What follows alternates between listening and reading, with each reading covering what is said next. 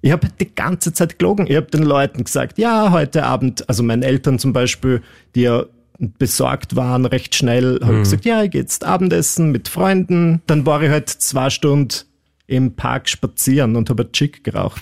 Ist das noch normal? Der Krone-Hit Psychotalk. Welcome back. Melly Tüchler hier, gemeinsam mit unserem psychotherapeutischen Experten Daniel Martolsch.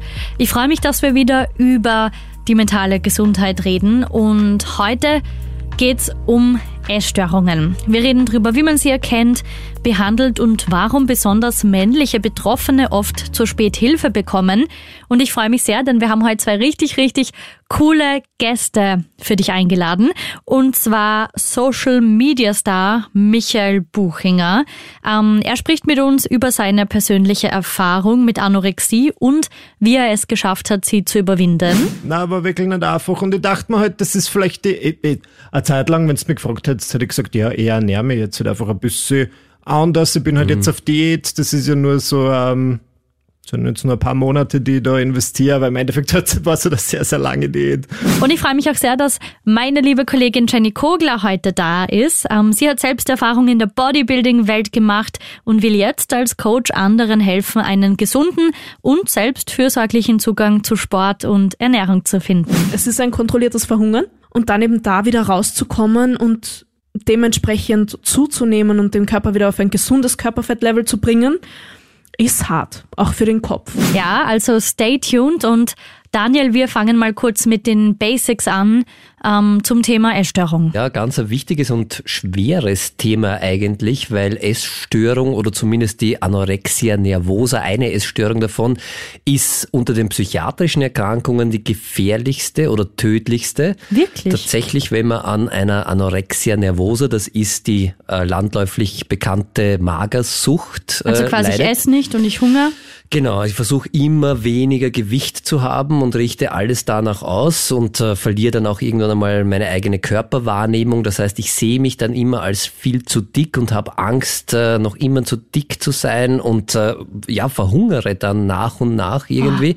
Ah. Und das ist äh, wirklich also schwer gefährlich, weil äh, jede Zehnte, die an einer Anorexia nervosa äh, leidet, äh, stirbt tatsächlich auch. Und jeder Zehnte betrifft ja nicht nur Frauen. Das wollte ich gerade sagen, weil du meintest jeder. Wir wollen heute auch in den Mittelpunkt stellen, dass Männer mhm. genauso davon betroffen sein können. Und bei mir ist es aber auch so, sobald ich höre Magersucht oder so, denke ich an Frauen. Es sind auch laut Studien zehnmal mehr Frauen betroffen als Männer. Allerdings muss man dazu bedenken geben, dass es erstens nicht wirklich gute Zahlen gibt und dass bei Essstörungen gibt es ja unterschiedliche Ausformungen, da werden mhm. wir noch heute darauf zu sprechen kommen. Und dass das ja nicht immer die Magersucht sein muss, sondern dann gibt es auch sowas wie eine Binge-Eating-Disorder, wo man Essanfälle hat, unkontrolliert. Da gibt es auch sowas wie die Bulimia nervosa.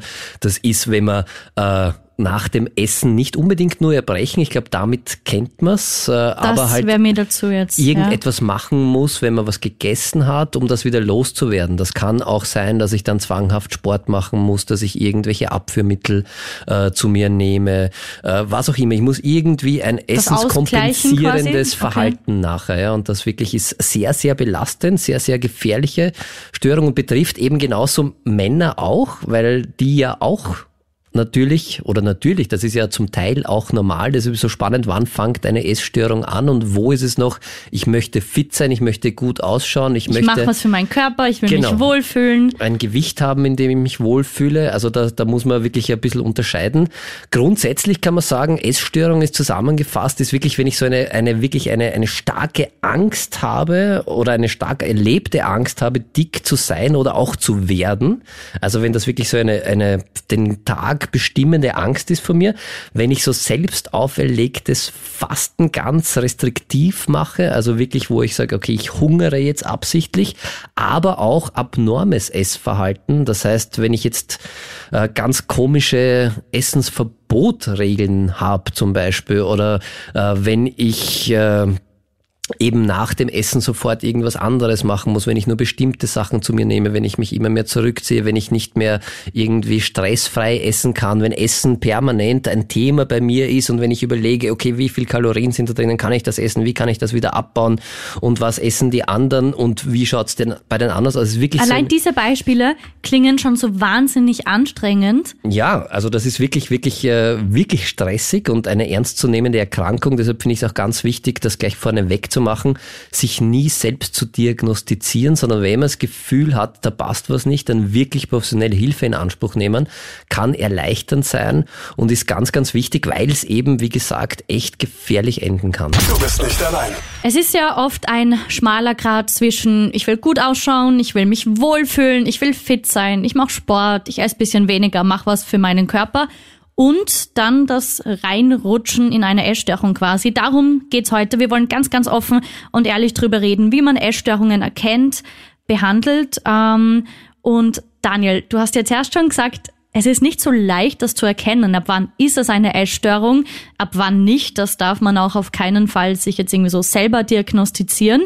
Ähm, gibt so sogenannte Red Flags, wo ich dann selber erkenne, hey, das ist nicht mehr gesund, das geht schon in eine Richtung, wo ich bisschen aufpassen sollte. Auf jeden Fall. Ich glaube, wenn sich deine Gedanken wirklich sehr, sehr häufig um dieses Thema oder ständig nahezu um dieses Thema Essen drehen, dann sollte ich echt überlegen, okay, Obacht, das könnte so ein Anzeichen sein, so eine Red Flag sein, äh, dass da vielleicht irgendwas nicht stimmt bei mir.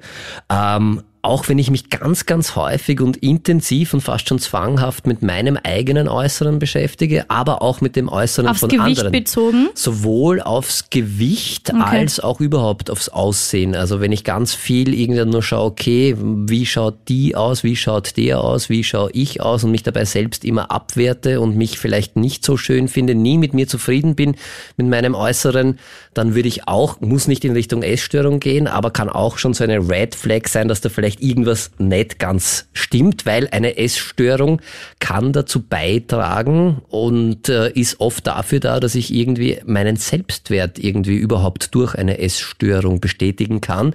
Das heißt, eine Essstörung kann mir dabei helfen, unter Anführungszeichen helfen. In Wirklichkeit schadet sie mir ja mehr, dass ich überhaupt einen Selbstwert habe und das liegt ja auch sehr viel an unserer Gesellschaft. Wenn jemand ein bisschen ein paar Kilo vielleicht zu viel für sich gefühlt drauf hat, dann nimmt er ab, dann bekommt er sofort positives Feedback. Ich kann das aus einem eigenen Beispiel sagen. Ich Ja. hatte eine Zeit, da hatte ich ähm, ein paar mehr Kilo oben, habe mich trotzdem noch wohl gefühlt, aber man hat's halt gemerkt. Ähm, und dann ist eine Phase gekommen, das ist mir eigentlich nicht gut gegangen. Dadurch habe ich wenig gegessen, viel Gewicht verloren. Und es war unglaublich, wie viele Komplimente ich von allen Seiten bekommen habe. Ja. Das war wirklich ständig so, oh mein Gott, du schaust so gut aus, oh mein Gott, passt dir so gut. Und ich war so, Leute, eigentlich ist es mir nicht gut gegangen und jetzt bestärkt ihr mich darin. Also das war für mich schon so ein Learning. Ja, und das ist vielleicht ein Auftrag so, okay. an uns alle irgendwie, dass wir da vielleicht nicht nur das Körpergewicht als Indikator dafür nehmen, ob jemand jetzt gut ausschaut oder Mhm. nicht, sondern da viel mehr den Menschen auch sehen und uns da vielleicht auch mal zurückhalten, weil Find wir ich es gut. einfach nicht wissen. Und vor allem bewirkt das ja beim Menschen, der vielleicht dann in Richtung Essstörung tendiert oder schon eine hat, der wird ja dann nur bestätigt, dass okay, so wie ich vorher war, war ich offenbar nicht gut. Mhm. Und deshalb muss ich mehr in die andere Richtung machen. Und das kann dann natürlich wieder eine Essstörung, sollte sie noch nicht vorhanden sein, befeuern oder wenn sie schon da ist, auch noch irgendwie verstärken. Dann wichtiger Punkt auch bei Essstörungen, die haben oft was Emotionsregulierendes. Das heißt, mein Essverhalten verwende ich, um mit unangenehmen Gefühlen auch vielleicht fertig zu werden, um Stress aushalten zu können. Und ich verwende das Essen oder Nicht-Essen gleichzeitig auch dafür, um meine Emotionen zu regulieren. Auch eine Red Flag, also wenn ich das wirklich brauche, Red Flag, ich habe ganz, ganz viele Regeln und Verbote, was Ernährung anbelangt. Da muss man auch aufpassen ein bisschen. Also wenn das so überhand nimmt, dass ich ganz viele sagen, nein, das darf ich nicht essen, das sollte ich nicht essen, das sollte ich nicht essen, das ist schlecht, das sollte ich mehr Ist essen. Kalorien zählen und Essen tracken in deiner Meinung schon problematisch, wenn es zu viel wird? Das machen ja auch ganz, ganz viele. finde es ganz persönlich und aus äh, psychotherapeutischer Sicht nicht gut. Okay. das zu machen, weil es tatsächlich dazu führen kann, Und was auch ganz viele Menschen, die an einer Essstörung leiden, die verlieren irgendwann mal so dieses körpereigene Sättigungsgefühl. Und wenn ich da sehr viel tracke und einen Plan habe, dann verlerne ich das ja auch. Unser Körper sagt uns, wenn alles gut ist, ja sehr gut. Wann ist es genug? Wann bin ich satt? Und wann habe ich noch Hunger? Also das ist ja, haben wir eigentlich. Und durch dieses Tracking kann das was sein, was halt dann verloren geht, weil dann höre ich nicht mehr auf meinen Körper, sondern schaue einfach, habe ich die, die Zahl an Kalorien, die mhm. ich heute essen sollte, gegessen. Und dann verlerne ich eigentlich dieses Sättigungsgefühl, das ich habe. Und das ist auch ein Teil in der Therapie tatsächlich mit äh, Patientinnen, die eine Essstörung haben, wieder dieses Sättigungsgefühl überhaupt wahrzunehmen und zu merken, okay, okay, das ist jetzt das, weil das ist komplett verlernt. Und da braucht es am Anfang vielleicht auch tatsächlich wieder mit Diätologinnen äh, Unterstützung, das wieder hinzubekommen, dass ich überhaupt Also merke, da lernt man quasi von Grund auf wieder ja, weil das Essen. ist halt auch sehr schwierig bei einer Essstörung. Essen ist etwas, das müssen wir, wenn wir überleben wollen. Das Mhm. ist halt jetzt nicht im Vergleich zu anderen Süchten, wo ich eine Substanz weglassen kann einfach. Essen muss Unter sein, ja. Anführungszeichen einfach. Aber Essen muss ich halt. Also oder ich äh, gehe tatsächlich äh, den Weg und sterbe irgendwann und das ist ja auch nicht das Ziel. Also deshalb Kalorien tracken, Tracker Okay. nicht so gut. Weitere Red Flag ist auch, wenn ich so Schuldgefühle habe in Bezug aufs Essen oder wenn ich mal so eine Regel nicht eingehalten habe und mir tatsächlich dann so Vorwürfe mache und ich es auch wirklich nicht mehr genießen kann, das Essen. Also Da kommt es aber wahrscheinlich auch auf die Dauer an, oder? Weil wenn ich mir jetzt um Mitternacht eine Schoki reinhaue und denke, "Hm, das war jetzt nicht gescheit, Ja, ist wahrscheinlich natürlich. noch nicht schlimm. Natürlich, also es muss schon länger andauern und es, es kennt, glaube ich, jeder, auch zu Feiertagen und so, dass Ja. man sich mal überessen hat und sagt, okay, das war Keks jetzt definitiv zu viel und da sollte ich was dagegen machen. Das ist jetzt noch nicht per se eine Essstörung, aber wenn es dann wirklich immer so mehr in den Vordergrund drückt, rückt das Thema an sich und mich dann wirklich 24 Stunden am Tag beschäftigt, ich mich weiß nicht, x-mal am Tag wiegen muss tatsächlich, schon überlege, was äh, darf ich vorher ein Glas Wasser trinken, bevor ich auf die Waage steige, weil das könnte ja auch mein Gewicht. Also das sind ganz, ganz viele Punkte. Wenn es wirklich belastend wird, dann unbedingt oder wenn es in die Richtung geht, dann unbedingt professionelle Hilfe holen, weil so eine Essstörung sich relativ relativ schnell, aber kann sich dann selbst verstärken. Ich bekomme positives Feedback von außen, mein Selbstwert steigt, ich habe auf einmal vielleicht wieder Kontrolle über mein Leben. Ganz häufig bei Essstörungen ist auch, dass ich so die Kontrolle über gewisse Sachen, die ich nicht kontrollieren kann und die mir wichtig sind, verliere. Freundeskreis, Beziehungen, in der Familie, Scheidung, wenn ich noch sehr jung bin, von den Eltern. Und dann brauche ich irgendwas, wo ich wieder Kontrolle zurückgewinnen das gibt's dir kann. dann in dem und Moment. das kann ich halt, mein Gewicht, meine Nahrungsaufnahme kann ich sehr, sehr gut kontrollieren. Und da muss man halt dann echt, echt aufpassen. Und deshalb mein Tipp, wir haben es auch auf äh, kronhit.at und auf unserem Insta-Kanal psychotalk.at. Das gibt ganz viel gutes Angebot zum Thema Essstörungen, wo man sich hinwenden kann, auch als Angehöriger, sich einmal Unterstützung holen und auch Wissen holen und das unbedingt bitte in Anspruch nehmen. Ganz, ganz wichtig. Du bist nicht allein. Ich traue mich zu behaupten, dass du ihn fix von Social Media kennst. Michi Buchinger jetzt bei uns. Hi. Hallo, danke für die Einladung. Schönen guten Abend, schön, dass du da bist und schön, dass du mit uns über dieses Thema redest. Sicher, mit Vergnügen. Und, ich muss sagen, ihr schafft eine sehr angenehme Atmosphäre. Mir wurde schon Kaffee angeboten, ich habe Wasser bekommen, das heißt, ich bin schon voll, ähm, ich habe schon viel gemütlich und bin bereit, mich zu öffnen. Zu essen haben wir nichts angeboten. Ich habe es mir auch Ja, gerade das gedacht. ist eigenartig, aber gut, ich sehe darüber hinweg. Okay, na, es geht ja heute auch um Essstörungen. Du bist äh, bekannt in ganz Österreich natürlich und auch über die Grenzen hinaus. Und du bist einer der wenigen Männer, zumindest meines Wissens, die ganz offen auch über ihre Essstörung, die sie mal hatten oder die du einmal hattest, reden. Ja. Warum? Ich finde es wichtig, offen darüber zu reden, eben weil es vielleicht bei Männern so ein Tabuthema ist und vielleicht ist es auch dadurch, dass das bei mir jetzt wirklich Jahre her ist. Also dass sie ähm, angefangen hat, als sie 16 war und dann hat sie sie vielleicht bis 20 gezogen. Ist schon eine lange Zeit. Nichtsdestotrotz bin ich jetzt 31 und kann da sehr gelassen zurückblicken und hoffentlich reflektiert drüber sprechen. Wie war denn das? Also wenn du sagst, mit 16 hat es begonnen, wie hat bei dir die Essstörung begonnen? Ja, also ich muss sagen, ich war einer der, wenn nicht sogar der übergewichtigste Schüler in meiner Klasse und du weißt, wie Kinder oder Jugendliche sind, die lassen die das absolut grausam, du Wirklich. sagst das. Die lassen dir das spüren, die lassen mhm. dich das wissen. Das heißt, das war schon mal in meinem Kopf drin, okay, so wie mein Körper ist, ist offenbar für die, meine Mitmenschen nicht richtig. Mhm. Ähm, und dann ist natürlich dazu gekommen, dass ich mich schon als Außenseiter gesehen habe aufgrund meiner Homosexualität. Ähm, auch das haben mir die Leute ständig spüren lassen. Und irgendwann bin ich dann reingerutscht. Ich kann nicht sagen wie, wobei ich kann schon sagen wie. Ich habe angefangen, ein bisschen weniger zu essen und dann Sport zu machen. Und das hat halt am Anfang Ergebnisse gezeigt und dann ist es halt schnell extremer geworden. Extrem, dachte, also du hast sehr viel Sport dann gemacht und sehr viel weniger gegessen, oder? Ganz genau. Okay. Das ist gut zusammengefasst. Also ich dann wirklich... Danke, ähm, eins plus in Deutsch. ohne jetzt ähm, zu sehr die Leute triggern. Also ich finde es auch nicht... Also ich sag nur, wie es... Ich habe dann oft paar Tage nichts gegessen. Gar nichts, okay. Ja, und ähm, was ich an der Zeit sehr schade finde oder an dieser Krankheit sehr schade finde, ist, dass man halt so verlogen wird. Ich habe die ganze Zeit gelogen. Ich habe den Leuten gesagt, ja, heute Abend, also meinen Eltern zum Beispiel, die ja besorgt waren, recht schnell, habe ich mhm. gesagt, ja, ich gehe jetzt Abendessen mit Freunden, ihr müsst nichts. Okay. Und dann war ich halt zwei Stunden im Park spazieren und habe Chick geraucht. Das heißt, ganz, ganz viele Ausreden gefunden, dass man eh schon gegessen hat, eigentlich. Richtig. Und ähm, das in je älter du wirst, desto länger dauert halt die Schule. So ist es doch. Oder in der Matura-Klasse bist du quasi fast nur in der Schule. Und da konnte ich dann natürlich auch über die Mittagspause irgendwie mich hinweglügen.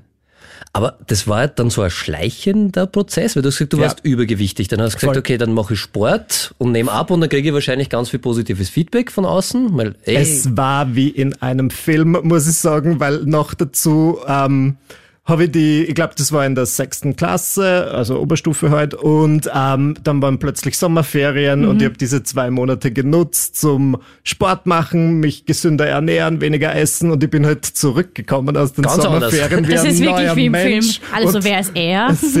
voll. Und das positive Feedback, ja, das war natürlich super. Und dann dachte ich mir, Gott, das muss ich halten, das muss ich ähm, intensivieren das ist ja noch nicht so die Essstörung, würde ich sagen, oder? Voll. Wenn man übergewichtig ist und abnimmt, Voll. es ist ja okay. Das ist okay, würde ich so unterschreiben. Ja. Aber dann hat sie tatsächlich überhand gewonnen und bei mir war es dieses tagelange Fasten. Was ich im Nachhinein so schade finde, ist, es gab bei mir nur zwei Extreme. Ähm, ich esse tagelang nix und dann kaufe ich mir beim Merkur, wie er damals noch Kassen hat, mhm. vier Schokodonuts und esse sie am Parkplatz. Weißt du, was ich meine? Es war halt so blöd, wenn ich mir denke, wenn ich mir ein bisschen auseinandergesetzt hätte mit Ernährung, Makronährstoffverteilung, was mhm. auch immer, dann hätte ich ja auch ähm, essen können, bis ich satt bin und trotzdem irgendwie mein Gewicht halten können. Aber mir, ich habe nur Schaß gegessen. Mhm. Aber das heißt, also du hast für dich schon das Gefühl gehabt, das ist nicht okay, weil sonst hättest du ja nicht angefangen, Lügengeschichten zu erzählen, wo du schon gegessen Voll. hast. Und trotzdem aber nicht aufhören können. Absolut. Ja, vielleicht deswegen auch das, das Wort Sucht in Magersucht, weil ja, es macht jetzt süchtig. Ich war tatsächlich, ähm, bis, ich muss sagen, ich fand auf eigenartige Weise auch dieses Lügen so geil, weil okay. du halt das Gefühl hast, haha, ich bin ein bisschen smarter als all meine Mitmenschen, weil die habe ich jetzt um den Finger gewickelt. Obwohl ich, ich nur das, im Park bin, ja? Richtig, na voll. Ich fand das als 16 oder halt in dieser Zeit ja, ja, okay, richtig gut, dass ich da jetzt alle ein bisschen austricksen konnte. Und ich habe dann halt, also es ist alles nicht gesund, ich habe Abführmittel missbraucht. Also es war wirklich, ich habe gewusst, das ist nicht richtig und ich wollte immer, dass irgendjemand kommt und sagt, stopp.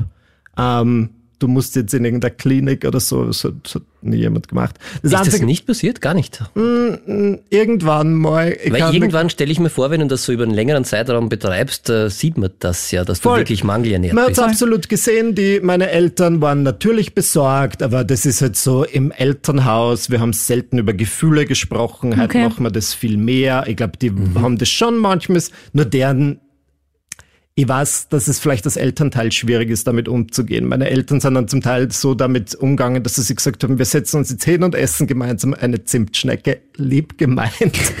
aber okay. halt, das löst vielleicht, okay, dass ich an dem Tag mehr Kalorien zu mir genommen ja. habe, aber nicht das Grundproblem. Das heißt gleich ein wichtiger Hinweis für alle da draußen, das hilft nicht, wenn man dann gemeinsam mit jemandem, wo man die Befürchtung hat, der könnte eine Essstörung haben, dem, mit dem dann was isst.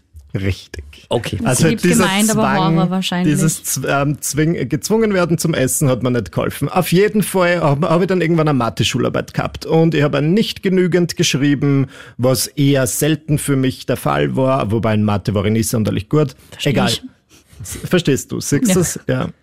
Und die Mathelehrerin meinte, alle, die ein nicht genügend geschrieben haben, da müssen mich die Eltern anrufen. Meine Eltern haben mich dort angerufen und die Lehrerin meinte, der Fünfer ist wurscht, aber der Michi ist zu dünn, bitte gehen Sie mit ihm zum Arzt. Ah, die Lehrerin hat das dann gesagt. Voll. Und ich Okay. glaube, wenn das dann mal von außen kommt, haben meine Eltern sie gedacht, Hat sie okay. dich auch angesprochen Nö, oder bist du? Nö. Okay. Manche Lehrer haben das schon gemacht, ähm, die haben dann irgendwie gemeint, du bist zu dünn. Nein, denkst du halt so. Äh, damals dachte ich mir, Dankeschön. Ja. Ich weiß. Ja, das ist ja das Ziel, oder? Weil Genau. man möchte ja immer dünner und immer mehr abnehmen, wenn man in so einer Magersucht drinnen ist. Dann hat man ja, und dann verliert man ja auch irgendwann mal das, die, die Körperwahrnehmung. Dann sieht man sich immer als zu dick, egal wie dünn man ist. Voll, ich habe mir nackt in den Spiegel geschaut und dachte mir, ja, es würde ja immer noch ein bisschen was gehen. Also ganz zufrieden war ich ja tatsächlich nie. Gut, und dann war ich halt bei diesem Arzttermin halt auch irrsinnig ähm, gewieft und habe halt einfach davor voll viel Wasser getrunken. Dann war das nur dazu halt so der komische Arzt aus meiner Gemeinde, der gesagt hat, ja, in deinem Alter war ich auch so dünn, mach Okay, dir also keine Sorgen, das ist nix. Und Aber das stelle ich mir schlimm vor, oder? es war eh schlimm, weil ich ja irgendwie, das ist so paradox, schon gehofft habe, dass halt irgendwas passiert, Ja, dass ja. mir irgendjemand hilft, aber gleichzeitig hätte ich nicht den Mut gefasst, Ja. zu sagen, okay, ich bin jetzt ganz ehrlich, ich habe halt eine Essstörung. Vor allem damals hat man aber, also es ist jetzt noch nicht ewig lang her, aber da hat man noch nicht so, na, na ja, da hat man noch nicht so oft drüber geredet. Also ich weiß, ich war mit 14 in Therapie und ich habe mich wirklich, ich bin da, die Mama hat mich hingeführt und ich bin wirklich immer so hingerannt, weil ich Angst hatte, dass man mich sieht damals, weil ich gewusst hätte, die Mitschüler, die hätten das nicht verstanden, die hätten sich lustig gemacht. Und jetzt, wenn du in Therapie gehst, ist es schon so geil, du arbeitest an dir, du machst was. Nicht immer, muss ich leider sagen, Okay, aber es in meinem- in verändert meiner sich Bubble halt. ein bisschen zum Besseren. Ja, Ja, aber, das ja. ist ja damals, da wusste man ja auch noch nicht wirklich, was das ist, oder da hat man auch nicht offen drüber geredet, oder? Voll, na, ich- und rückblickend betrachtet glaube ich schon, dass das einige meiner MitschülerInnen ebenfalls hatten, eine Essstörung. Ist ja tatsächlich leider, oder wie siehst du das, in so einem gewissen Alter nicht ganz ungewöhnlich. Naja, dass man sich zumindest mit dem Essen, mit dem eigenen Körper auseinandersetzt, ist ein ganz wichtiger Punkt, den man in dem Alter macht, Ja. dass man auch mal abnimmt und vielleicht jetzt Ja. mal nicht das gesündeste Essen zu sich nimmt, das kann schon passieren. Aber so wie du das beschreibst, ist dann schon noch eine andere Qualität. Also wirklich, weil da sprechen wir dann schon von Mangelernährung und Mhm. dass man dann ganz viel lügt, dass sich alles irgendwie um dieses, ich muss dünner werden, ich nehme mich nicht mehr so wahr, wie ich bin. Und ja, also wir haben vorher schon kurz gesprochen, oft steckt ja so, dann so ein, so ein, ein, ein, ein, ich hätte gern Kontrolle über mein Leben zurück und kann manche Sachen nicht kontrollieren, ganz häufig bei Essstörungen der Hintergrund. Und dann finde ich halt einen Weg, weil das kann ich halt gut kontrollieren. Und das gibt mir dann auch ein gutes Gefühl, weil ich habe das selber in der Hand, ich habe da die Kontrolle.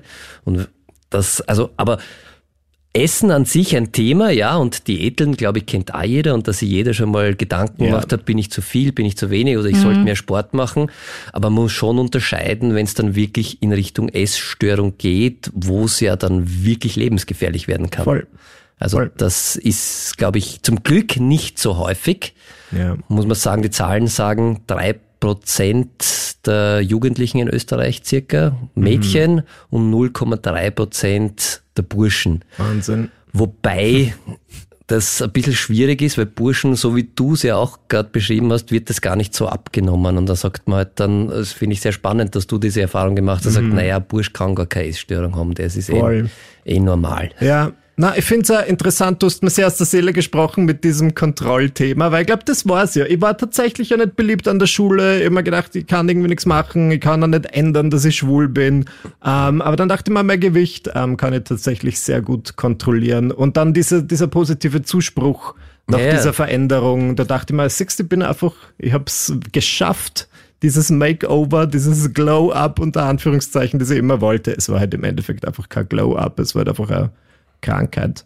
Aber zu dem Zeitpunkt hat mir das sehr bestätigt, die Kontrolle zu haben. Du bist nicht allein. Ja, dann habe ich irgendwann maturiert und ich bin nach Wien gezogen und dann hab, bin ich vielleicht ein bisschen vernünftiger geworden, weil ich mir dachte, okay, ich bin äh, mit 18 alleine in meine erste eigene Wohnung gezogen und dann dachte ich mir, wenn ich jetzt komplett freie Hand habe, ist ja vielleicht gar nichts mehr. Und da habe ich ein bisschen mehr drauf. Ich muss aber auch sagen, es kann, ich versuche mir das seit Jahren zu erklären, warum das dann plötzlich mit meinem Umzug besser geworden mhm. ist. Habe ich jetzt wirklich mehr darauf geachtet, damit ich halt nicht ganz der Magersucht verfalle. Ich glaube, es hat aber vor allem damit zu tun, dass diese Dinge, die mir in meinem Leben gestört haben, wie diese, ähm, dass es schlecht ist, dass ich schwul bin und so weiter, das hat in Wien keine Rolle mehr gespielt. Da konntest du dann quasi sein, wie du bist und bist akzeptiert worden. So erklär mir ich das, weil ich habe dann dort einen völlig anderen Freundeskreis gehabt. Das sind ein paar Leute schon aus meiner Umgebung mitgezogen, aber eigentlich nur die coolen.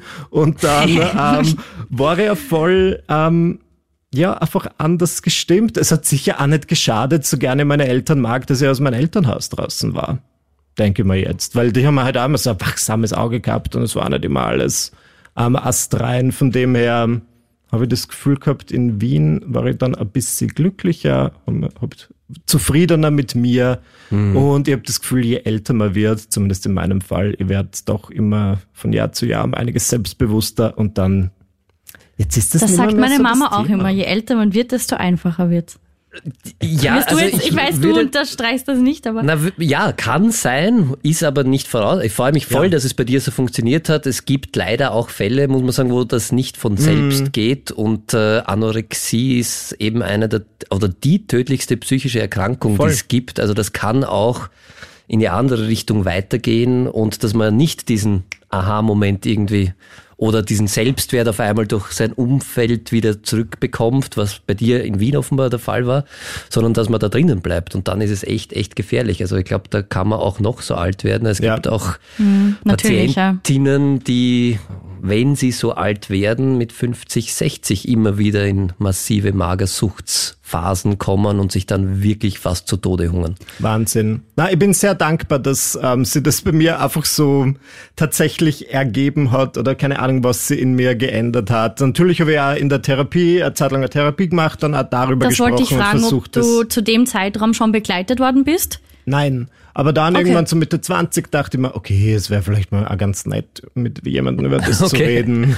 vielleicht nicht. Also nicht, weil es noch immer so an mir genagt hat, sondern weil man einfach dachte, ich habe noch nie so richtig mit wem drüber geredet. Ich habe mhm. zu dem Zeitpunkt so, okay, hier und da mal ein YouTube-Video rausgeballert zu, zu dem Thema im Sommerloch, weil ich mir dachte, es ist wichtig, darüber zu reden. Und ähm, ja, aber dann mit einer professionellen Person, die das kennt und studiert hat, tatsächlich nicht. Und deswegen dachte ich mir, wäre vielleicht kein Voller. Ähm, ja, hat schon geholfen. Nur dann dachte ich mir, ja. Aber eigentlich hast du es wirklich selber geschafft.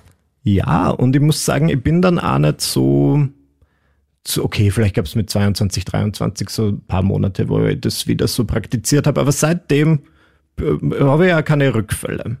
Wollte ich gerade fragen, wie ist denn dein Zugang jetzt zu Essen oder zu deinem Körper? Ja, jetzt bin ich halt so eine anstrengende Muckimaus, was wir machen. Jetzt geht's mir eher darum, dass ich okay.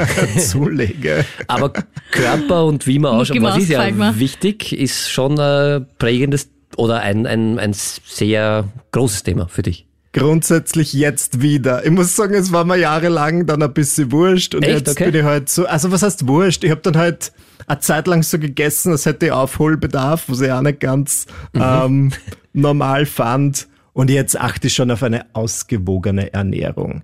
Nichtsdestotrotz, viele Leute, die halt versuchen, Muskel aufzubauen, die tracken dann so ihre Mahlzeiten und mhm. da versuche ich, da bin ich zum Beispiel vorsichtig. Das mache ich in dem Sinn nicht, weil man denkt, das kann ja auch irgendwie wieder was hervorrufen, ja, ja. früher, weil wenn es dann wieder jede Mahlzeit aufschreibst und dir anschaust, wie viel Kalorien das hat. Mit der Kontrolle und dann. Voll, ja. kann ein bisschen, viele Leute haben mal gesagt, ähm, weil ich offen über diesen Muskelaufbau spreche, und gesagt, verwende nicht diese Apps, deine Geschichte kennend ist das vielleicht gar nicht so gut, wenn man dann die Mahlzeiten so genau. Ja, okay, gute, ich weiß jetzt schon, wenn ich ein Händelbruster ist, ist wahrscheinlich was anderes, als wenn ich mal einen fetten Burger bestelle. Okay. Aber dann so, so ganz genau, so akribisch wie früher möchte ich gar nicht werden. Ist auch gut, finde ich, weil ich meine, das ist ja tatsächlich eine Krankheit, von der wir da sprechen und Voll. auch überhaupt nichts, was man anstreben soll, sondern wo, wenn man das Gefühl hat, dass in die Richtung geht, sich unbedingt Hilfe holen sollte, was auch nicht so leicht ist. Wäre das für dich irgendwie zu irgendeinem Zeitpunkt möglich gewesen? Ähm, ich glaube, meine große Schwester hat es mal versucht und das muss ich ja sehr hoch anrechnen. Sie hat mir angesprochen und quasi gemeint, sie weiß, dass ich eine Essstörung habe und ich bin nicht einfach nicht drauf eingestiegen. Okay. Ähm, Aber, aber es hat was im Hirn. es hat offenbar, ich hab mir gedacht, zumindest mal das Wissen, dass wenn ich mit wem drüber reden will, wäre sie da. Und das wär, war schon mal super. Ich bin leider nie darauf zurückgekommen, aber zu diesem Zeitpunkt war das schon Gold wert, dass sie zumindest ein, offenes Ohr angeboten hat. Und ich wünschte wirklich, ich wäre diesen Schritt gegangen, dass ich halt einfach sage, hey, helft's mir. Oder ja, was war man halt, wenn du eh schon echt nicht selbstbewusst bist, ist das halt leider ein schwieriger Schritt. Aber auch spannend, weil als Angehöriger weiß man ja oft nicht, was man tun soll. Hätte es dir geholfen, wenn jetzt jemand viel mehr pusht und sagt, ich weiß nicht, ich zerr dich da jetzt hin, kann man auch nicht machen, aber was wäre für dich richtig gewesen jetzt als, als Schwester oder so, was man da macht? Stimmt eh, was hätte man für ihr erwartet? Na, nicht für ihr, aber einfach von den Leuten generell vielleicht einen anderen Zugang, dass es halt nicht so Ja. ist, wir setzen uns jetzt hin und, essen und ich zwinge dir irgendwas zu essen und ähm, du darfst erst den Tisch verlassen, wenn du fertig gegessen hast, sondern Da stelle Ja, ich mir kontraproduktiv vor, oder? Weil dann ist man ja erst recht irgendwie. Also bei mir wird so ein, äh, ja, weiß nicht, Reaktanz auslösen, sagen, na, dann sicher nicht. ja, voll. Nein, ich mir halt sehr beobachtet dann irgendwie gefühlt oder halt sehr Verstehe so. ich, ja. Ähm, schwer zu sagen. Vielleicht ist es, entweder ist es, hm, damals war das Internet nicht so das große Ding. Ich finde, da kann man durchaus natürlich auch mit Leuten über solche Themen reden. Nichtsdestotrotz weiß ich, dass besonders Anorexie im Internet also ein Thema ist, wo das dann ganz in die falsche Richtung gehen kann. Ja, da muss man echt aufpassen, weil es da wirklich ganz viele Kanäle Okay. gibt, die Na das dann. verherrlichen. Na, dann bleib lieber offline. ganz blöder Tipp. Weil sonst, früher habe ich mich schon... Es gibt auch viel Gutes, muss man auch Ja. sagen, aber man muss halt echt aufpassen. Ja. Okay, okay. Na. Ähm, weil mit manchen anderen Problemen habe ich mich schon ins Internet geflüchtet und das hat mir dann manchmal geholfen, aber da vielleicht nicht. Schau, ich weiß es nicht. Ich hätte einfach ähm, vielleicht, vielleicht wenn dieser Arzt an dem Tag sie gedacht hätte, ich nehme das mal ernst. Ich möchte mir jetzt nicht die Schuld in die Schuhe schieben, sicher ja total toller Mediziner, aber ähm, da dachte ich mir schon, wenn ich schon mal bei einem Arzt bin, weil es war schon, das nächste Mal war das, glaube ich, bei meiner Musterung ein Thema. Da waren so irgendwie drei Leute, die wurden rausgepickt von diesen 200 Burschen, die da waren, weil das waren die, die zu dünn waren. Und ich war einer davon. Okay. Und dann haben es da auch ein bisschen versucht. Ähm, Aber auch nicht wirklich. ja, da ging es halt einfach drum, du schaust nicht normal aus, können wir dich beim Bundesheer gebrauchen. So habe ich das aufgefasst. Okay. Oder keine Ahnung, ist es normal, dass das bei der Musterung passiert? War das bei dir auch? Na, mir ist es nicht passiert, obwohl ich Oder dass eigentlich auch. Leute so, so rausgepickt wurden? Na, ich bin zwar untauglich, aber Ja. bei mir hat's äh, damit zu tun, dass ich schlecht höre.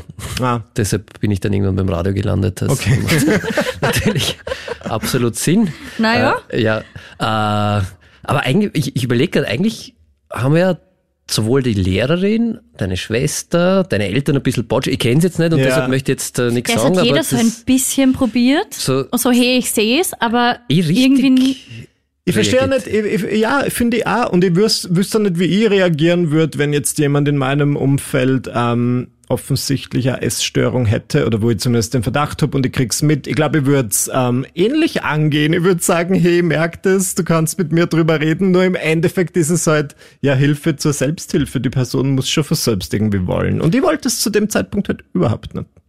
Ja, und manchmal muss man echt sagen, wenn es also wenn es wirklich dann schon Richtung Lebensgefahr geht, Ja. dann muss man halt auch tatsächlich Zwangsmaßnahmen unter Anführungszeichen ergreifen, weil dann ist halt wirklich die Gefahr sehr groß, dass man sich entweder wirklich umbringt und da ist Suizidalität ist ein großes Thema tatsächlich, dass das wirklich bis zum Tod führen kann, oder sich halt äh, schadet körperlich, weil so eine Mangelernährung ist ja nicht gesund. Also das macht ja was mit meinem Körper auch. Dass wenn ich das auf Dauer mache, dann schade ich ja meinem Körper massivst und meinem Gehirn und alles, was da beteiligt ist. Also das ist ja wirklich nichts, womit man sich spielen sollte. Und da muss man auch dann von außen irgendwann mal äh, eingreifen. Und du hast es ja irgendwie gesagt, du, irgendwie hast du so das, den Wunsch gehabt, irgendwie, dass dich irgendjemand nimmt und sagt, stopp, es reicht, wir gehen jetzt irgendwie in die Klinik. Voll. Ja. Ich weiß nicht, wie ich mir so Klinikaufenthalt vorgestellt habe. Ich dachte mir einfach, das ist so ein dreiwöchiger Urlaub, wo ich dann chillen und ähm, normal essen gelernt bekomme. Ist, also ich arbeite in einer Klinik, die unter anderem auch eine Essstörungsstation Mhm. hat. Urlaub, ja, wir versuchen es schon so angenehm als möglich zu gestalten. Okay. Und man lernt tatsächlich wieder neu essen. Ja. Das interessiert mich tatsächlich. Wie würde das so aussehen, so ein also wie lange sind die Leute dann zum Beispiel dort? Ist das unterschiedlich?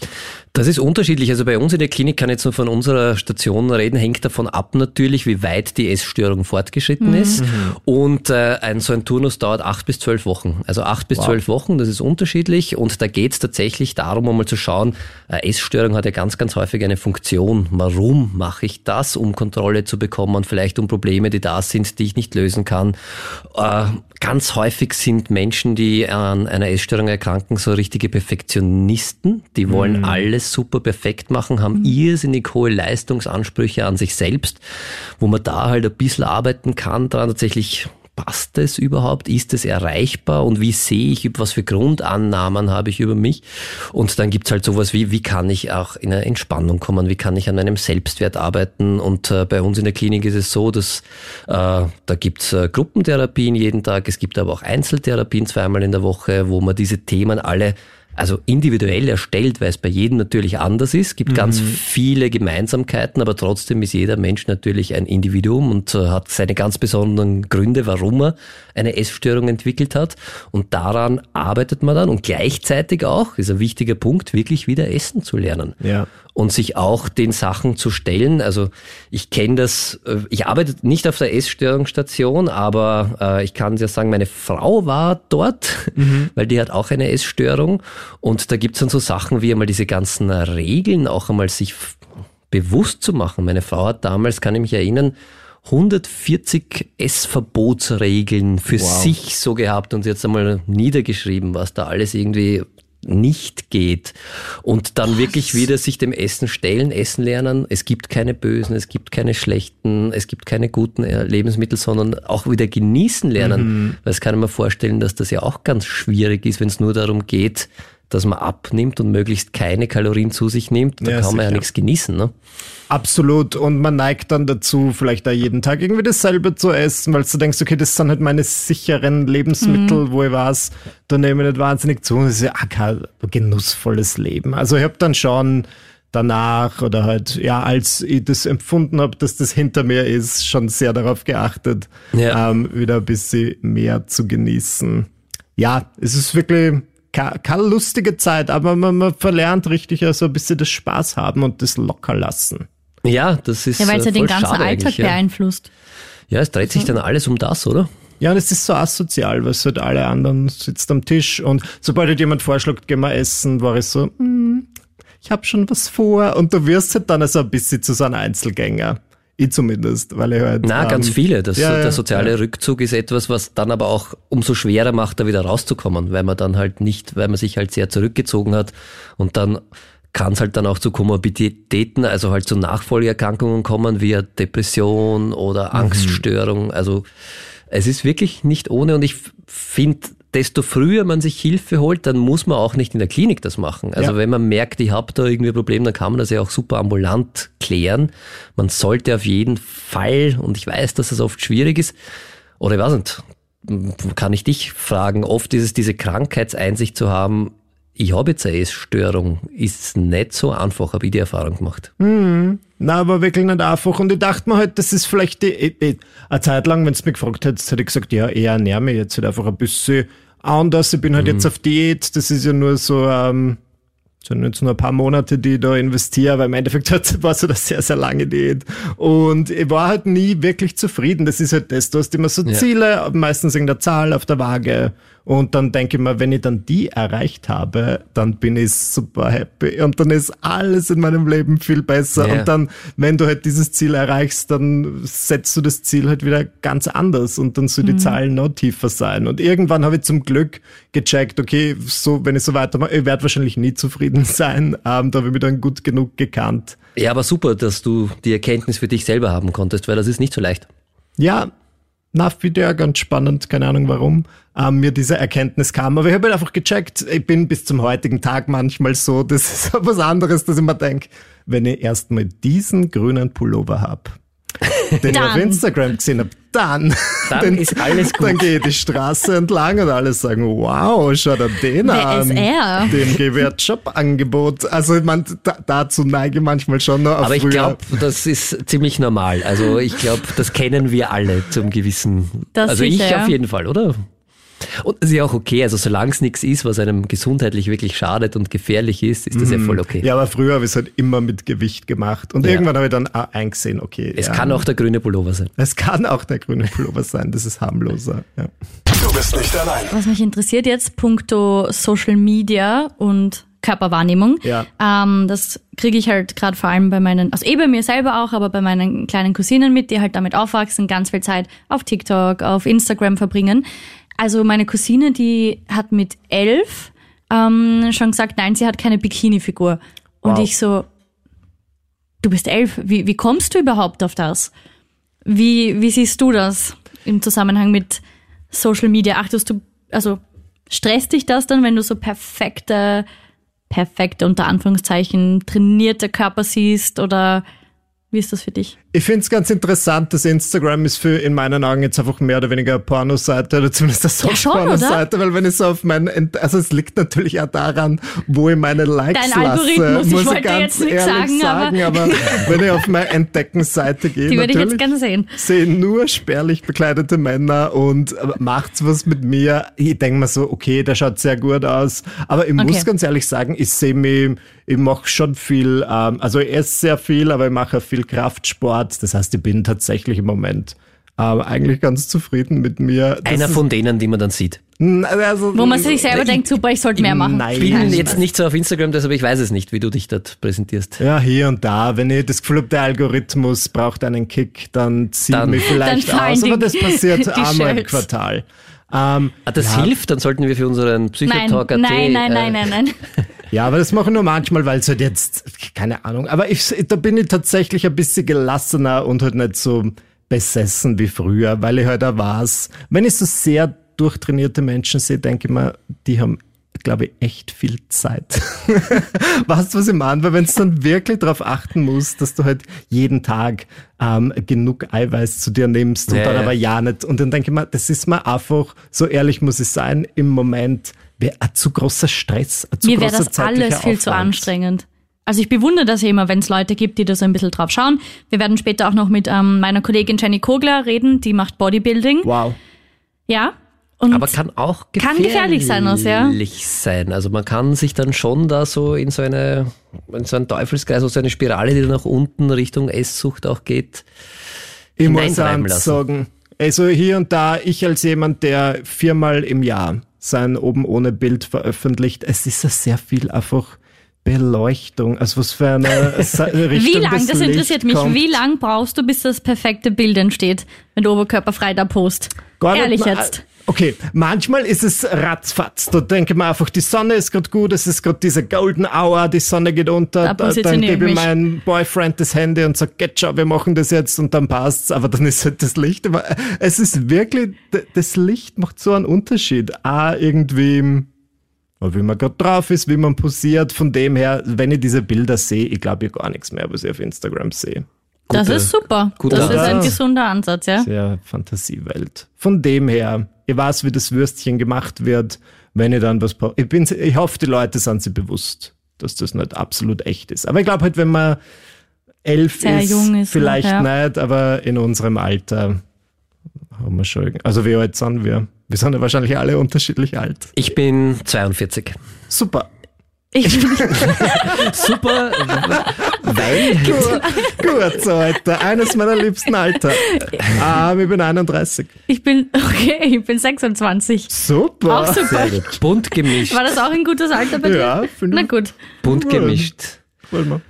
Cool. Ja, vielen, vielen Dank. Gibt's noch was aus deiner Erfahrung, dass du unseren HörerInnen zum Thema Essstörung sagen möchtest? Irgendwas, was dir ganz wichtig ist? Es hilft darüber zu reden, es hilft tatsächlich darüber zu reden. Manchmal, ähm, ich glaube, die schönsten Dinge, ich habe dann schon oft mit Leuten im Nachhinein erst drüber geredet, aber schon mal das hat mir sehr gut getan. Das dann einfach ähm, mal rauszulassen, auch mit heute, auch heute mit euch drüber zu reden, fand ich sehr, sehr wertvoll. Von dem her auch, danke. dafür. Ähm, und vielleicht ist es ja auch hilfreich, wenn man mal mit einer Person drüber redet, die nicht sofort versucht, irgendwas zu ändern, sondern einfach mal zuhört. Und dann versucht, was zu ändern.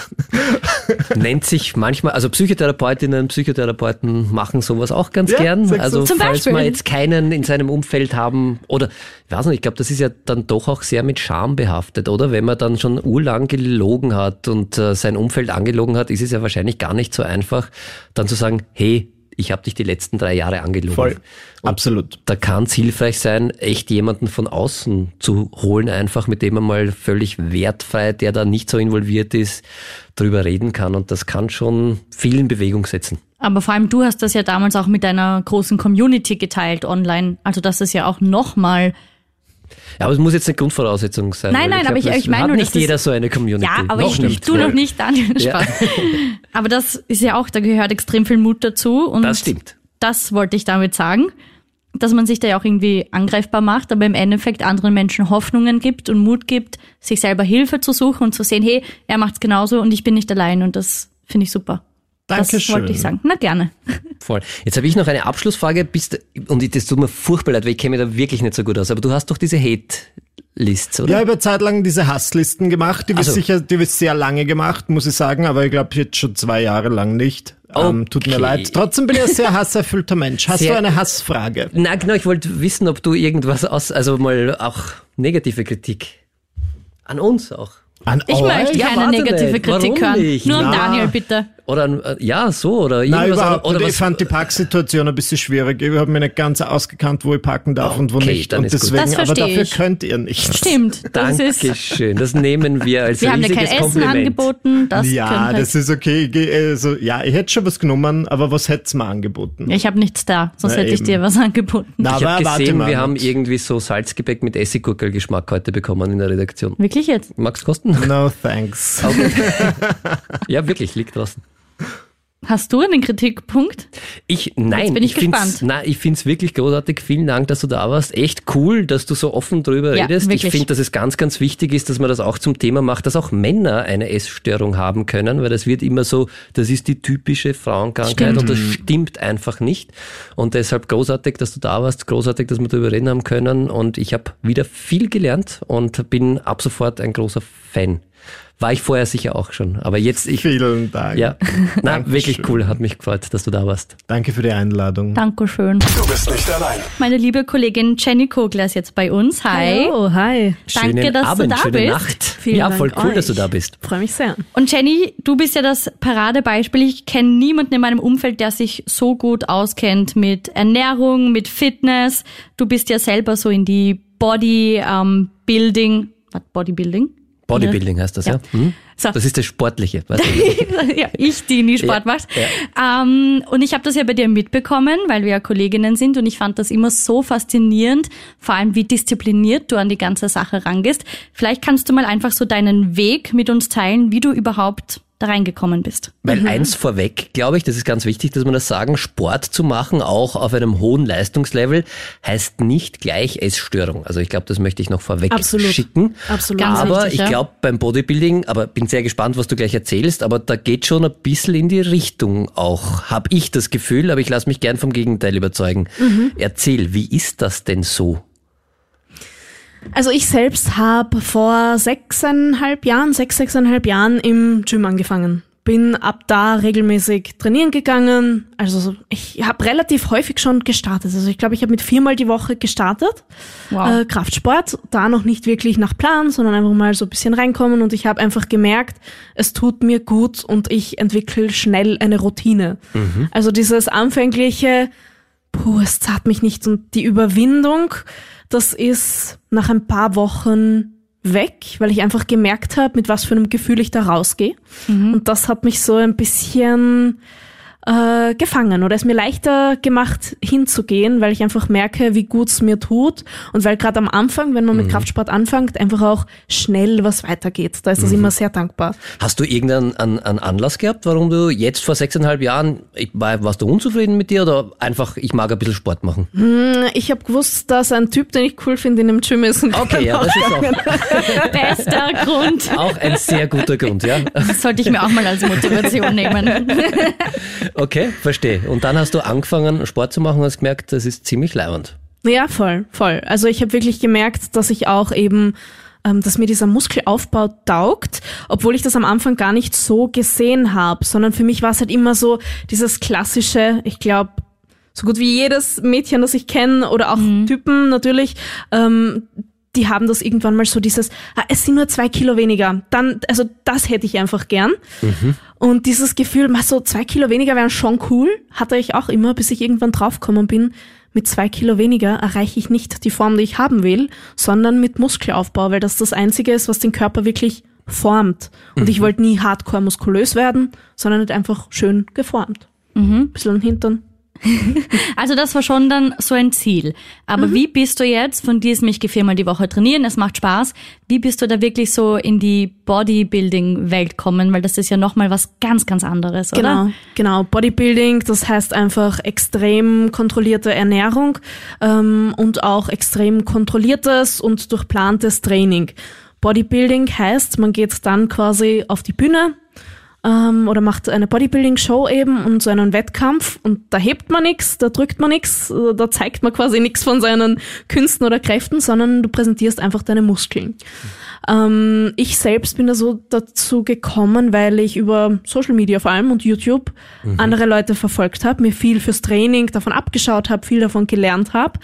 Und es hat mich sehr, sehr lange schon gereizt und ich habe lange mit mir gehadert, weil ich gewusst habe, dass Bodybuilding zumindest eben die Wettkampfvorbereitung nicht so gesund ist, weil du einfach für die Bühne dann viel Körperfett abnehmen musst, dass man die Muskulatur so gut wie möglich sieht, dass die da so prall wie möglich auf die Haut drückt und da eben dazwischen kein Fett ist. Und dieser geringe Körperfettanteil von einer Bühnenform ist einfach nicht gesund. Also das war dir aber schon davor bewusst. So Genau. quasi, ich mache jetzt was für einen Traum, aber es ist auch nicht so gut für meinen Körper. Genau, absolut. Deshalb habe ich es auch lange nicht gemacht oder wollte es lange nicht machen. Nur irgendwann war dann so dieser Wille, die Challenge an mich selbst, dieses extrem auszuprobieren, hart zu trainieren und so ein bisschen durchgrinden, durchpushen durch das Ganze, wenig zu essen, äh, das mal zu sehen, wie mir das tut, auch diese mentale Erfahrung mitzunehmen, wenn du es durch sowas Hartes so durchpusht. Diese Erfahrung wollte ich machen und vor allem auch, weil ich, ja, vor allem auch, weil ich im Gym teilweise schon Grenzerfahrungen hatte, wenn du einfach sehr intensiv trainierst. Wirklich all out gehst, das heißt eine Übung so lange machst, bis der Muskel nicht mehr kann, bis du sitzen bleibst auf dieser Maschine. Ja. Und das hat mir mental so viel an Selbstbewusstsein, Kraft, dieses, es klingt jetzt blöd, aber dieses Ich kann alles schaffen, viel spannend, mitgegeben. ja. Okay. Und das wollte ich mir auch so ein bisschen durch diese Prep holen. Und wie war's dann? Also du hast dich ja darauf vorbereitet, dass das gesundheitliche Folgen haben könnte oder wahrscheinlich haben wird. Für mich war immer wichtig zu sehen eben, dass das Ganze nur in einem gewissen Zeitraum ist. Man macht diese Diät vor einem Wettkampf für ein paar Monate. Die meisten machen das so, je nachdem, wie viel Körperfett du halt verlieren musst, drei bis sechs Monate. Eine sehr kontrollierte Diät, ähm, sehr kontrollierte Ernährung mit Tracking. Also man hat vorgegebene Mik also Makronährstoffe, Fett, Protein und Eiweiß. Fett, Protein und Carbs. So, Eiweiß Ich hätte dich nicht mal ausgebessert. ähm, und da muss man sich halt einfach sehr streng dran halten, weil das wirklich viel Mathe auch ist. Das Und kann er man wirklich so ja steuern. viel ein, oder? Ich kann mich erinnern, du wiegst deine Sachen, dann hast immer deine Genau. Sachen abgewogen und Genau. immer wenn ich mit Choco herumgerannt bin, habe ich jeden gefragt und bei Jenny war ich so, soll ich dir Choco anbieten? Isst du die jetzt überhaupt oder nicht? Also das ist ja, das beeinflusst ja schon den ganzen Alltag dann. Genau, also gerade äh, in der Wettkampfvorbereitung an sich, außerhalb dieser paar Monate vor dem Wettkampf ist es nicht so genau. Aber eben in diesen Monaten davor ist es extrem kontrolliert und da ist es das Einfachste, weil man eh wenig Kapazitäten hat. Der Körper ist auf einem Low, spart alles an Energie ein. Und gerade wenn man da irgendwie so wenig Kapazitäten hat, ist es einfach am gescheitsten und am einfachsten, wenn du dein Essen vorplanst. Du weißt am Vorabend, den, was du den nächsten Tag isst, von früh bis spät. Aber es dreht sich dann schon alles um das, oder? Also das hört sich so an, das muss ich ja Mhm. alles unterordnen. Es dreht sich sehr viel um Ernährung, aber dadurch, dass du in dieser Prep das dann so standardisiert einfach lasst, zumindest die meisten, isst du halt so gut wie tagtäglich dasselbe und denkst dann deshalb nicht mehr so viel drüber nach, weil du weißt eh, was du morgen isst. Ja, Also es ist, es ist wirklich ein Extrem, das war mir davor auch bekannt und mir war immer ganz wichtig, dass ich es schaffe, so gut wie möglich danach gesund aus, wie- auch wieder rauszukommen, ja, dass ich da schaffe, weil man ist dann auf so einem, es ist ein kontrolliertes Verhungern und dann eben da wieder rauszukommen und dementsprechend zuzunehmen und den Körper wieder auf ein gesundes Körperfettlevel zu bringen, ist hart, auch für den Kopf Du bist nicht allein. zuzunehmen und den Körper wieder auf ein gesundes Körperfettlevel zu bringen, ist hart, auch für den Kopf. Das denke ich mir gerade, weil man gewöhnt sich ja an das, dann hat man sein Ziel Mhm. erreicht. Was ist aber danach, wenn du quasi diesen Tag X hast, dein Wettkampf, du hast erreicht, was du wolltest, Mhm. ist es nicht dann extrem schwierig, da wieder so langsam zurückzufinden? Voll. Da gibt's eh auch zwei Situationen, die ich kenne. Die einzige ist, äh, die erste ist für mich die häufigere, ähm, dass Leute in Bingings fallen dann. Das Du hast heißt dich was genau? So viele Monate eingeschränkt, dass du dann selbst überisst und, und es nicht mehr schaffst, das zu stoppen und sehr, sehr viel isst. Das ist so das eine. Ich muss sagen, für mein Empfinden bin ich sehr froh, wie ich wieder rausgekommen bin, weil ich hatte nicht mit Bingings zu kämpfen und auch nicht damit, dass ich zu sehr an der Form festhalte, weil Also dann gibt's eben die andere. sind Essattacken. Ich Genau, hau mir dann genau. alles rein, was mir Genau. Eh klar, da genau. konntest du es monatelang nicht und dann darfst du unter Genau. Anführungszeichen wieder, dann ist das ja urverlockend. Der Kopf will's und der Körper will's auch, weil er komplett unterernährt ist.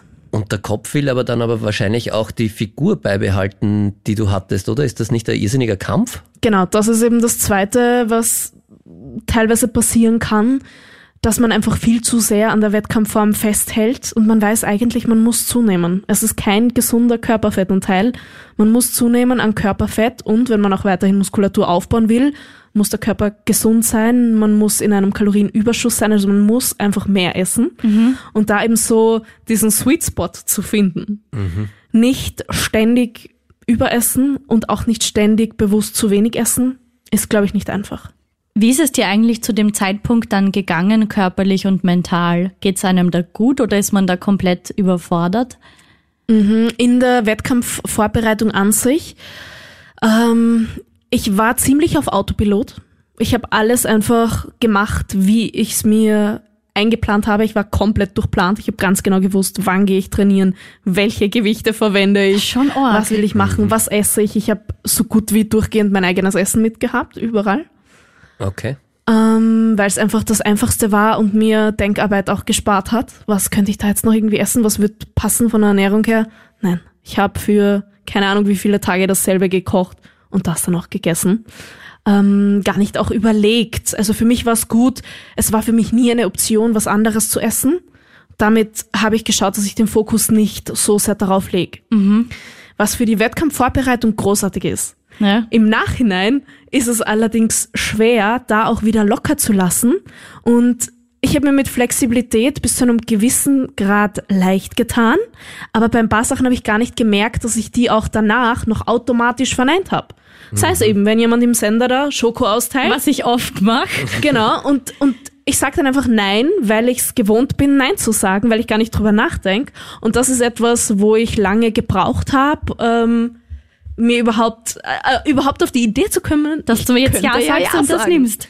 Weil Genau. so wie du das jetzt erzählst, muss ich ganz ehrlich sagen, also jetzt aus psychotherapeutischer Sicht, das klingt schon sehr ähnlich einer Essstörung tatsächlich. Also gerade dieses Verhalten in der Mhm. Prep-Phase, weil du. Aber ja, was dieses- genau klingt da das ähnlich? kontrollierte Verhungern, es dreht sich ganz viel darum, man hat irgendwie so Angst, dass das nicht funktioniert. Mhm. Du hast ganz viele auferlegte äh, Regeln, du hast abnormes Essverhalten eigentlich, muss man sagen. Also ist ja auch so.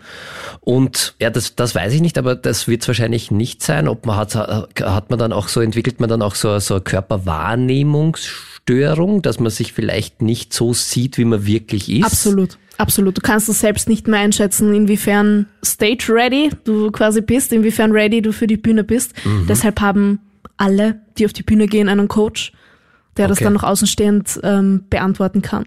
Für mich ist es aus dem Grund, also die Wettkampfvorbereitung an sich keine Essstörung, weil es ein absehbarer Zeitpunkt ist und ja. du weißt, dass du dich in diesen Momenten für dein Ziel so ernähren musst. Mhm. Aber es kommt halt immer darauf an, aus welcher Motivation.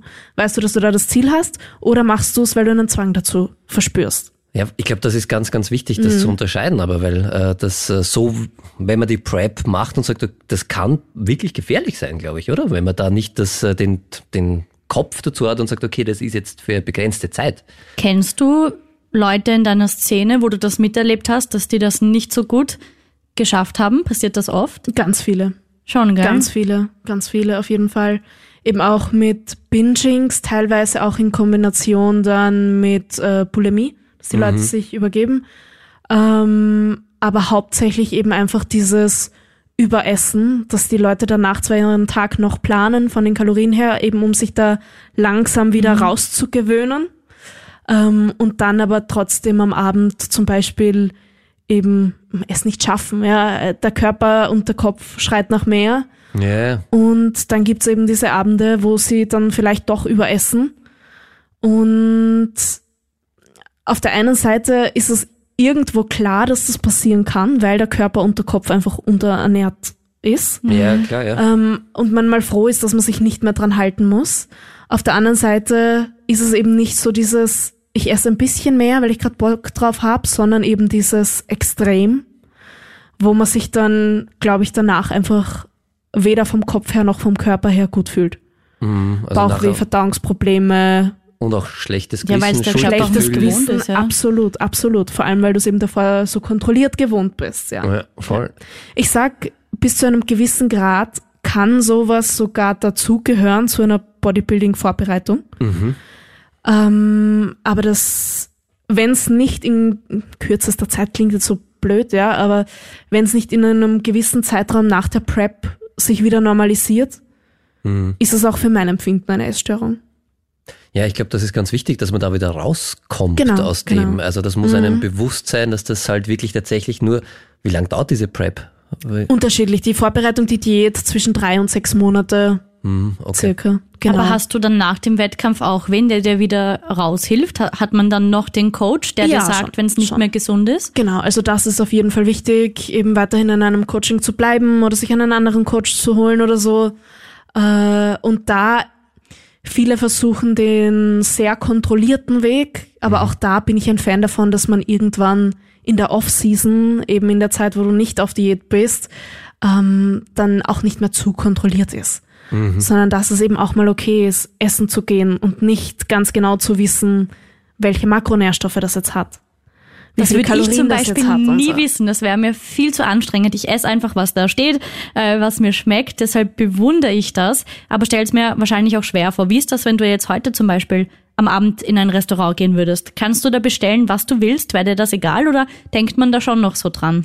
Also ich war vor eineinhalb, zwei Jahren circa auf der Bühne. Ja. Mhm.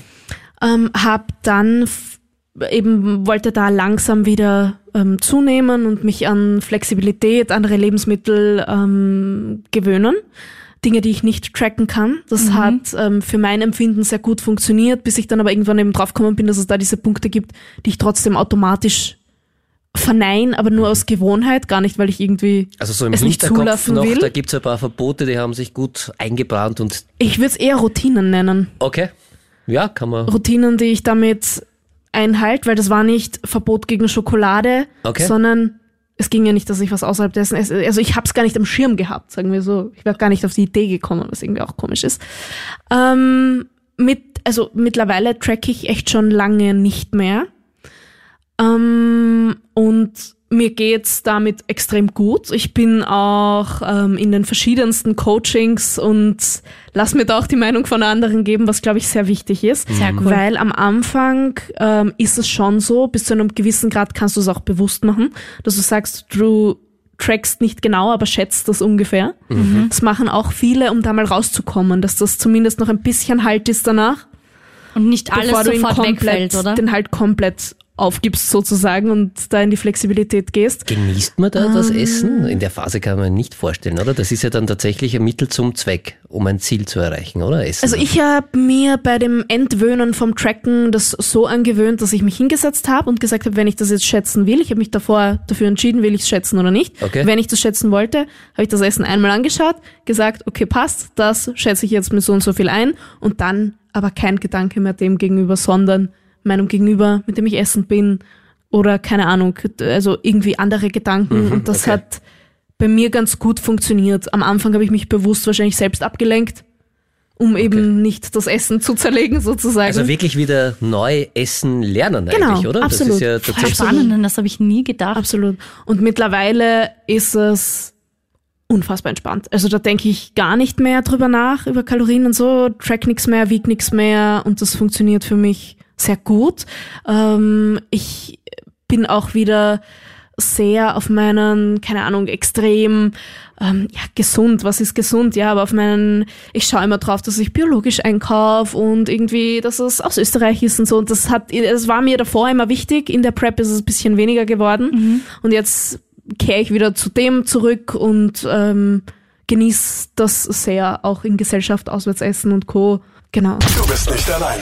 Also du bist ein Beispiel, wie du es gut gemeistert hast, dein Ziel und jetzt aber auch wieder gesund Für zu sein. mich hat so funktioniert, ja. Ja. Mhm. Ich glaube, dass es für jeden ganz speziell ist und auf einen ganz eigenen Weg Ja. funktioniert. Und ich glaube, ganz wichtig ist, dass man das nicht alleine macht, oder? Was würdest du jemanden, der jetzt äh, auch bei Männern ja ganz häufig der Mhm. Wunsch, ich möchte so einen perfekt gestellten Bodybuilder-Body haben, Mhm. was würdest du einem, was nicht, 15-, 16-Jährigen, der gerade in der Situation ist, der das auch im Internet sieht und sagt, ja, das mag ich jetzt machen und äh, Mhm. das mache ich jetzt, was würdest du dem raten? Coach ist nie falsch. Wirklich. Die Jenny ist jetzt auch selber Coach. Genau, ich bin auch Online-Coach. Ach so, ja, perfekt. Das heißt, äh, Biete dir- Training und Ernährung an, aber halt nicht für Leute mit einer Essstörung.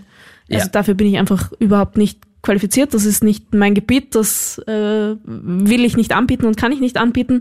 Ähm, aber eben für Leute, die gerne ähm, ein bisschen Kraftsport machen möchten, mal irgendwie vielleicht ähm, sich an- mit Ernährung befassen wollen oder so, dafür eben schon. Ja, wo glaub- kann man sich da, ganz kurz, wo kann man sich da anmelden? Also wo, wenn ich jetzt Gerne auf sage, ich will so, okay, Jenny Kogler, da habe ich sogar in meinem Linktree ein Formular. Das habe ich heute sogar schon so die angeschaut. ersten- At Ah, cool. Jenny.kogler und dachte, ah, sehr professionell. Genau, wo du eben die ersten äh, Infos schon ausfüllen kannst mit deinen Zielen und Co. Ja, und zum Bodybuilding an sich, ähm, weil eben es klingt, es klingt wahrscheinlich für Leute, die nicht in dieser Bubble sind, schon nach Essstörung. Ich weiß aber von ganz, ganz vielen, die es durchs Bodybuilding oder durchs Gym rausgeschafft haben aus der Essstörung. Okay. Und zwar bei zum Beispiel Magersüchtigen, die davor in einem extrem ungesunden Untergewicht waren, in einem sehr problematischen Untergewicht, die dann aber mit Kraftsport begonnen haben. Durch den Sport gemerkt haben, ich brauche Energie, sonst habe ich keine Kraft. Essen ist Energie. Die haben sich so dann getraut, unter Anführungszeichen, mehr zu essen und haben aber trotzdem, was für viele in der Situation wahrscheinlich wichtig ist, Kontrolle. Du kannst es kontrollieren, du kannst das Essen tracken, aber du isst zumindest mal mehr, weil du weißt, dass du es brauchst, weil du die Energie brauchst, weil du auch vom Kopf her einfach da sein musst und Nahrung ist fürs Hirn genauso wichtig. Extrem, ja. Das ist der größte Energiefresser, unser Hirn. 20 Prozent Genau. tatsächlich aller unserer Energie, die wir zu uns nehmen, äh, braucht das Hirn. Na. Wahnsinn, ja. Ja, und hat aber nur eineinhalb Kilo maximal. Also so. Schon frech, sich da so viel zu Schon nehmen. frech, ja.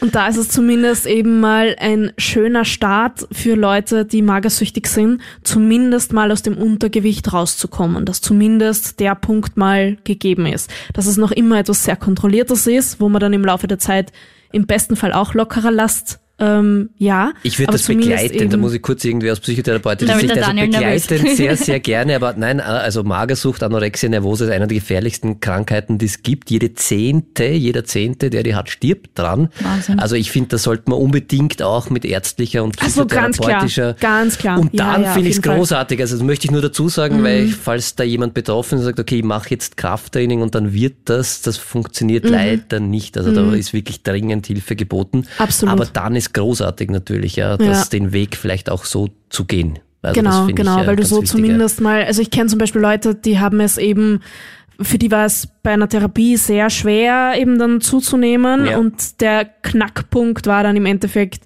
Kraftsport, Genau. dass sie sich endlich überwinden haben können, mehr zu essen. Sehr cool. Also, durch da die Kombi haben sie es dann sein, geschafft. Ja. Ja. Genau, Ja, genau. voll cool.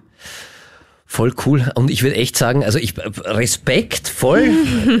ich würde es nicht machen. Ich sehe da schon, muss ich ganz ehrlich sagen, ein bisschen eine Gefahr. Ich glaube, man muss sehr, sehr stark sein und auch mental Mhm, sehr stark sein, das durchzuziehen und da vor allem wieder rauszukommen. Und ich glaube, das muss einem schon bewusst sein, weil das ist schon, das ist ein, ein, ein Grenzgang, wie du Mhm. Absolut. das richtig gesagt hast. Ja.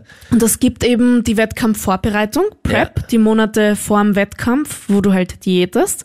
Und dann, also als Bodybuilder nimmst du immer entweder zu oder ab. Du bist entweder in einem Aufbau, weil das einfach die beste Funktion ist, dass du leicht zunimmst, also die beste Voraussetzung, dass du Muskulatur aufbaust, oder dann eben vor dem Wettkampf in der Diät. Und da ist es auch, was mir in der Bubble immer wieder auffällt, nicht einfach, dass du die Off-Season, ähm, also eben den Aufbau, nicht einfach als Freibrief siehst.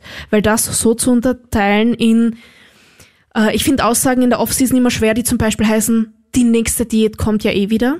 Die nächste Okay. Diät kommt bestimmt. So quasi, ich friss jetzt, was geht und mir ist Und jetzt dann, alles ja. wurscht, weil die Diät kommt eh wieder. Und jetzt fühle ich mich, dann sehe ich echt die ärg ärgsten Dinge.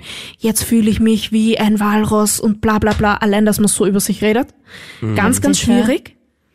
Aber ja, für die Muskeln und das mache ich und jetzt gönn ich mir und bla bla bla. Dieses gönn ich mir finde ich auch immer schwer, wenn man immer dieses, entweder man gönnt sich oder man ist brav. Und bei brav könnte ich mir echt schon denken, oh mein Gott, was heißt das? Eben das in diese Extremen zu unterteilen Ja. ähm, und auch da eigentlich nicht schön mit sich selbst zu reden. Mhm. Und keine gute Voraussetzung zu schaffen und irgendwie eine Dankbarkeit für den Körper oder so. Es ist nicht einfach, aber ich glaube, dass man sich durch solche Aussagen oder durch solche Posts auf Social Media nicht einfacher macht. Ja, voll. Und ich finde es sehr schade, wenn man irgendwie seinen Selbstwert aufgrund seines Körpers ausschließlich Genau. definiert. Ist ein Genau. wichtiger Teil, Absolut. aber nicht das Einzige. Und Mhm. da muss man ein bisschen aufpassen, glaube ich auch. äh, Aber voll cool, dass du das gemacht hast. Also, oder noch nach wie vor ja machst und lebst. Schön, ja. Und ich freue mich ganz persönlich, dass du es da gut wieder rausgeschafft hast, weil es ist, also ich bin fast ein bisschen, ja, schockiert, wie heftig das ist. Also ja, ich, also so dieser Extrem, also Bodybuilding ist eine Art von Extremsport, Ja. auf jeden Fall. Ähm, ja, und ich bin auch froh, danke. und ich möchte trotzdem dazu sagen, dass eben äh, Krafttraining mir nach wie vor viel gibt und das sehr, sehr viele positive Seiten Auf auch jeden hat. Fall. Auch Ja, ja. mal eine Zeit lang seine Ernährung zu tracken und eben mal drauf zu kommen. Viele verlieren so zum Beispiel dieses, es gibt schlechte Lebensmittel und es gibt gute Lebensmittel, Ja. weil unterm Strich, ob ich jetzt eine Tafel Schokolade esse oder zehn Äpfel, die Äpfel geben, geben mir zwar Vitamine, aber an meinem Körper tut sich nichts anderes, weil das ungefähr gleich viel Kalorien sind. Auch arg. Und da verlieren viele die Angst vor Schokolade zum Beispiel. Weil Das automatische schlechte Die habe ich Gewissen. nicht. Die Jenny hat letztens eine angenommen von mir, da war ich Ja. sehr stolz drauf. Mhm. Ja, und, und ich glaube, dass es Tracken für eine gewisse Zeit lang ein gutes Tool sein kann. ja, man muss immer aufpassen, wenn es halt dann zu viel wird, wie in, in allen Bereichen des Genau. Lebens wahrscheinlich, oder? Und eine Balance zu finden, ist gerade bei Training und Ernährung sehr schwer. Ja, und wir sind halt gerade tatsächlich in einer Welt, Gott sei Dank, wo wir Überfluss halt jeden Tag haben Mhm. und wo wir jeden Tag alles essen können. Das war ja nicht immer so und deshalb ist ja unser Körper darauf gar nicht vorbereitet, weil früher hat's halt, äh, geht früher, in der Steinzeit hat's halt nicht jeden Tag Fleisch gegeben und Fett gegeben und Schokolade schon gar nicht und Zucker in Jetzt der geht alles. Form ja auch nicht.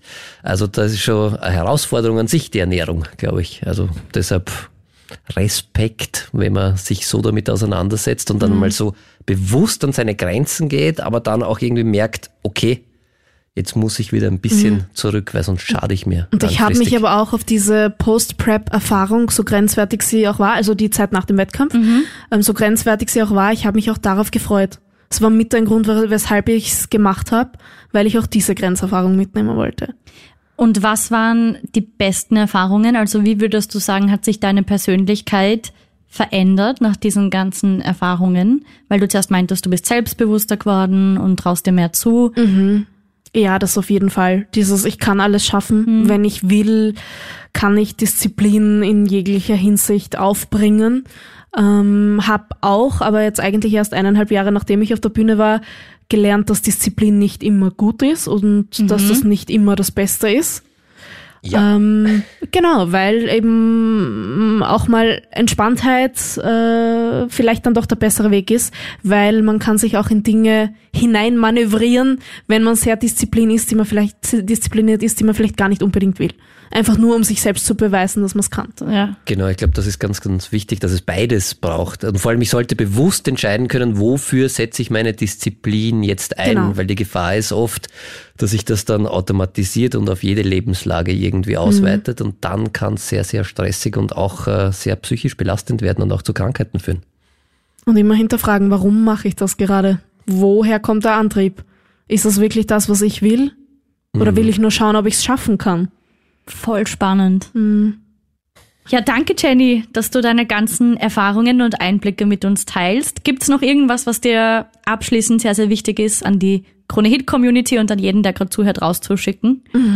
Auf jeden Fall, dass egal in welcher Situation du gerade bist, du kannst es da rausschaffen. Das ist auf jeden Fall ganz klar. Ich glaube, dass es gerade beim Thema Essen nicht einfach ist, weil zum Beispiel blöder Vergleich, aber als Alkoholiker, du kannst komplett auf Alkohol verzichten und dich nicht mehr damit konfrontieren. Auf Ernährung kannst du nicht komplett verzichten, sondern du musst einfach einen Weg finden, damit umzugehen. Und diesen stimmt. Weg gibt's. Urschön. Und den musst du nicht alleine gehen. Stimmt, es gibt immer Ganz Hilfe. wichtig, Genau. ganz Also hol wichtig. dir echt Hilfe, wenn du das Gefühl hast, das ist gerade schwierig. Voll. Gemeinsam schaffen wir das. Sehr schön. Dankeschön. Danke euch. Ist das noch normal? Der Krone-Hit Psychotalk.